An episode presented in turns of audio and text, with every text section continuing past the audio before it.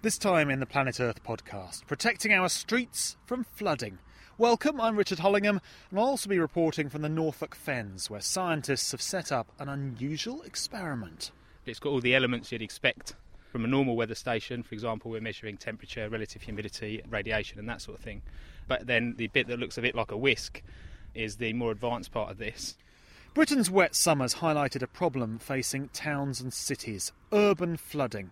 Rather than soaking through the soil, water in built up areas is blocked by concrete, tarmac, and tile and can overwhelm the drains and flood. But there is an alternative, at least in some areas SUDS. Sustainable drainage systems, with some neat ideas for urban planners. Well, I'm at a typical street. It happens to be on the edge of Keyworth on the outskirts of Nottingham, beside a row of detached 1960s houses with their, their driveways going onto uh, tarmac roads. And over the other side of the hedge, the campus of the British Geological Survey. And with me is Rachel Dearden, who's a hydrogeologist for the organisation. Let's talk about then the flooding. What happens in an urban area when it rains? Where does the rain go? Well, the rain falls on roofs and pavements. It then flows into the drainage network and hopefully it would flow into watercourses from there. But unfortunately, if it rains really quite intensely, then essentially these drains become overwhelmed, they surcharge, and actually water comes back out of them, and then we get this problem of urban flooding. And this is a particular urban problem because in the countryside, the point is the water would soak into the, the ground or end up in the rivers. Exactly, yeah. Where, where the, the ground is fairly natural, the rain soaks into the ground and, um, and disappears into the, into the aquifer below. Um, but, but in the urban area, we get this impenetrable covering of concrete, um, hardened surfaces, buildings, and so the water has no option other than to run off, um, and then we have to deal with it. I mean, this is a problem that's obviously been around for as long as we've had tarmac and concrete or any hard surface, really. But I suppose now there's greater concern about this intense rainfall we seem to be getting. That's right. Rainfall does appear to be becoming more intense. And not only that, but urban areas tend to be they tend to be getting bigger, and we have more impermeable areas. People are tarmacking their drives, and so there's less potential for the water to escape um, into the ground, and, and there's more water going into our into our drainage systems. So tell me about SUDS. What, what is it? What's the idea? Right, so sustainable drainage systems, they basically try to deal with the rain where it falls. So they try to prevent these flows from being generated in the first place. SUDS tries to mimic the natural conditions that you would get in a, in a hydrological system. So we're trying to um, store that water in the catchment instead of allowing it to flow quickly um, downstream, down downhill. Um, so there's a few ways we can do this. Um, the most natural scenario is that that water infiltrates straight into the ground. Where this can't happen because the ground is not permeable enough, naturally that water would collect in ponds, um, in depressions, and slowly that would then either infiltrate to the ground or it would flow in watercourses through the catchment. Um, but importantly, we don't get these really intense flows um, usually in natural environment. This is really only an urban phenomenon.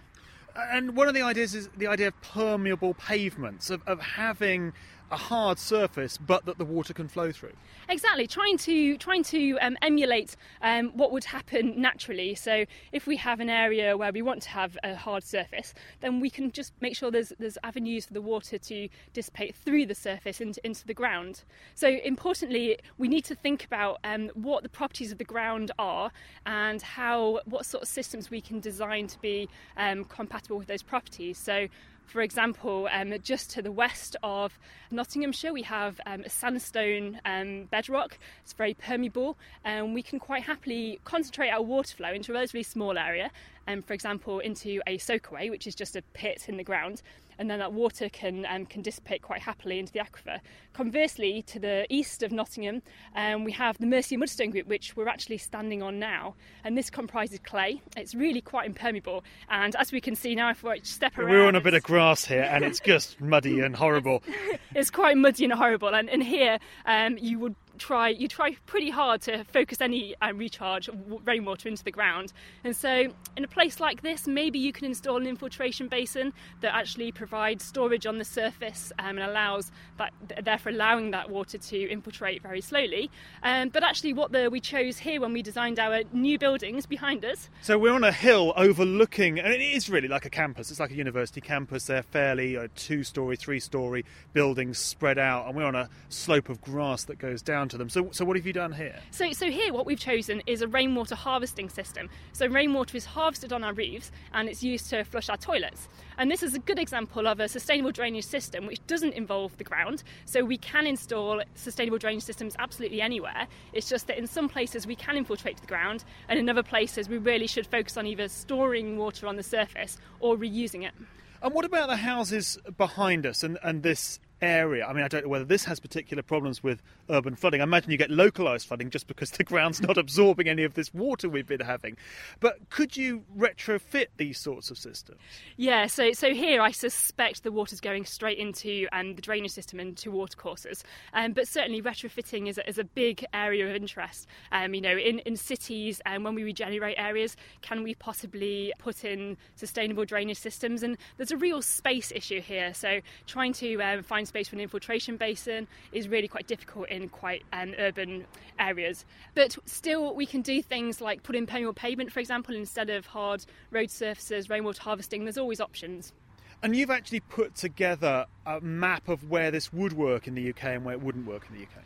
Not exactly, but almost. So we've created what we call an infiltration suds map, and this map shows you what the properties of the ground are. So we cannot say um, here you can install a soakaway or here you can install an infiltration basin, because it very much depends on the design of the actual system. So what is the surface area of the system? What is its volume? But we can tell you how permeable the ground is, um, whether you're on a floodplain, um, whether the groundwater is likely to be very shallow, um, whether if you put water in the ground you're going to cause a ground stability problem, or you could impact groundwater quality. And so the map tells, gives you data that tells you all about these considerations so that you can then go away and make a decision about what sort of system might be appropriate. But are there imperatives for people to, to do this, for builders, for planners, for architects, engineers to take these sorts of things into account? So the case with retrofitting is less clear, but certainly for new builds, there's a new new legislation called the Floods and Water Management Act, and this requires that um, developers must consider using using sustainable drainage instead of connecting to the drainage network.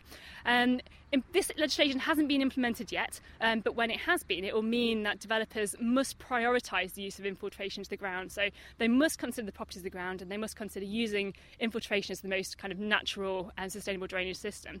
If that's not possible because of the properties of the ground, um, they then must consider um, storing water on the surface in infiltration basins, for example. And if that's not possible, then they may consider putting the water into the drainage network. But the key thing is that the right for them to connect to the drainage network is not necessarily going to be there in the future, and they are going to have to think of other, other ways to solve this problem. And what about the cost of all this? I mean, on balance, is it cheaper to do this than deal with the cost of the flooding? In terms of the actual, well, certainly in terms of um, the cost of flooding, flooding um, runs to billions and billions in the UK. So, so absolutely. Um, when we look at a more of a site scale basis, um, the land take required for sustainable drainage is going to be greater than that for conventional drainage, and so there is some tension there with regards to um, developers and land prices, etc. But the benefits are, are very obvious in terms of reducing the flooding. Rachel Dearden, hydrogeologist for the British Geological Survey. Thank you very much. This is the Planet Earth podcast. You can find us on Facebook, Twitter, and Planet Earth Online, where you'll also find stories about fierce looking armoured fish, as well as a study of Australian birds, which shows that having relations around to look after the kids lets mothers ease off and save energy for the next lot. To find out more, just search for Planet Earth Online. You'll find pictures on our Facebook page for our next story, which comes to you from the middle of an enormous field in the Norfolk Fens, about midway between Cambridge and the Wash. And when I say field, this one stretched the horizon, bordered by muddy tracks and thin, straight lines of trees. This area of the country isn't everyone's cup of tea, but the expansive landscape and vast skies do have a certain appeal. I was there to meet Heiko Balzter, Sue Page, and Ross Morrison from the University of Leicester. They have an experiment rigged up in the field to measure how much carbon this peaty area absorbs and how much it releases. It's the first time an investigation like this has been set up on farmland, and it'll be used to help improve computer models of the climate. Before we get into the science, ask Sue first to set the scene for us. One of the obvious characteristics of this part of eastern England is the fact it's extraordinarily flat. And the reason for that is because of the way in which this landscape has developed over thousands and thousands of years. This part of England receives something like a seventh of all the drainage water coming off England, so several very large rivers. And over thousands of years, this area developed as one vast uh, floodplain fenland. And associated with that fenland has been the development of quite deep uh, peat deposits. And peat is essentially it's just organic matter, really.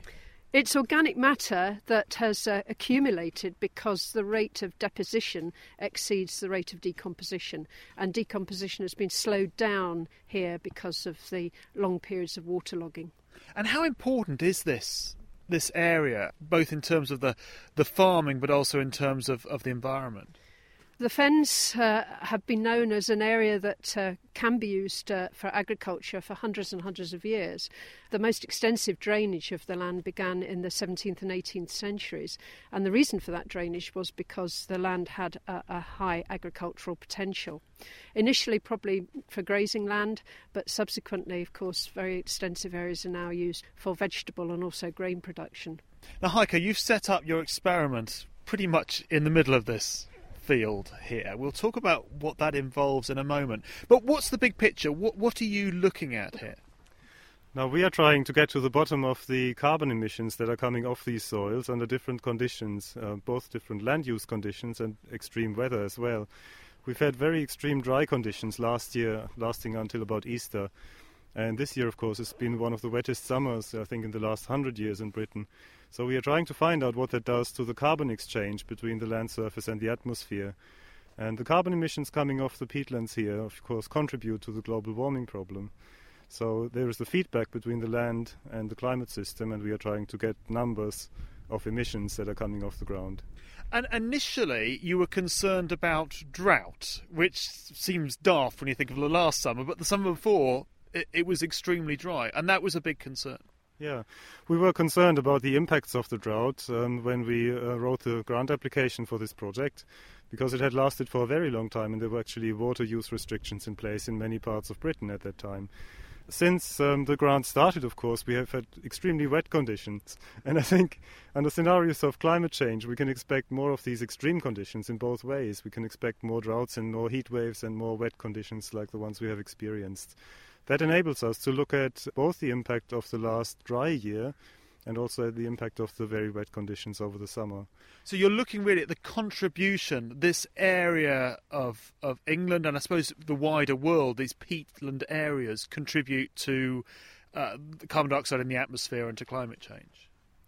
That's right. Especially the agricultural land use, of course, um, brings some oxygen into the soil, and that helps the mineralization of the peat, which releases carbon. How much carbon is released depends on the disturbance of the soil by agricultural machinery, so how you manage the soil. And that is something the farmers are interested in, how they can best preserve the carbon by having sustainable farming practices, and also by the climate conditions or the weather in, in particular years uh, whether you have heat waves or dry conditions or wet conditions influences how much carbon exactly goes into the atmosphere. Now, Ross, you're responsible for the experiment here, which is cordoned off behind a, a barbed wire fence, a, a, small area really bang in the centre of, of the field here. And it's a series of, of solar panels, I'm guessing for electricity. There is a substantial, almost like a, a fridge sized uh, green box and then a very peculiar.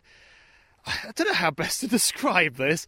It's obviously some sort of weather instrument, but it looks like a weather instrument crossed with a whisk. What what is it? This is a, a weather station, but um, quite an advanced weather station. It's got all the elements you'd expect from a normal weather station. For example, we're measuring temperature, relative humidity, radiation, and that sort of thing. But then the bit that looks a bit like a whisk is the more advanced part of this. What we have here is a, a device, an, an, an, anemometer that basically measures um, atmospheric turbulence, and then we have the other device, which basically measures um, the concentration of CO2 um, and water vapour in the atmosphere. And you're measuring the carbon dioxide, what coming off the the peat and going into the peat, the, the exchange between the exchange of gases. At certain times of year, plants um, take up carbon dioxide from the atmosphere, and throughout the year, um, soils basically lose carbon dioxide to the atmosphere. And so, essentially, using this instrument, um, we can basically um, calculate how much is moving um, over a very sort of quite high frequency. Sort of every half an hour, we get a measurement from this, um, and then obviously over longer periods of time, we can build that up um, to get an idea of how much carbon um, we're, we're, gaining at certain times of the year, and then losing at other times of the year, and then kind of the balance over time between that. So when there's a crop in the field, so uh, spring, summer, then you'd expect the carbon dioxide to be coming into the into the peats, and this time you'd expect the carbon dioxide to be leaving Yes, at the moment there is uh, well, there's a, a, vegetation cover, but this is, I mean, this is just coming back naturally. So this is natural. It's just sort of nettles and weeds and bits and pieces. Yes. Yeah. Uh, when the crop is actually growing, it does um, accumulate quite a lot of carbon. At least the the crop we measured this year, which was uh, iceberg lettuce, um, did um, on some some parts of the growing season actually result in a, a net removal of carbon dioxide from the atmosphere as the crop was maturing, and then at other times of year, following ploughing and this sort of stuff, at this time of year when uh, when essentially most of the soil is bare, um, we'd be expecting to see a, a loss, a net loss of, of carbon to the atmosphere. Heiko, this isn't the only setup you've got. You're, you're looking at other sites as well. That's right. We have three towers in total in the fens now. One is operated by the Centre for Ecology and Hydrology, and two are operated by the University of Leicester. They are covering a land use gradient with three different types of land use. One is in the semi natural fen in Wicken Fen, which is one of the few remaining areas of pristine peatland in the fens. The second one is on a restored area, that is Baker's Fen, near Wicken, that is now managed by the National Trust for nature conservation purposes and is trying to re-wet the soil that was previously used for agriculture. And this third one that we set up this year is the first one that is on agricultural soil on farmland. And how will the information from this be used? I mean, what do you want to do with it? I suppose it's it's understanding better the processes, but I mean, is there more than that?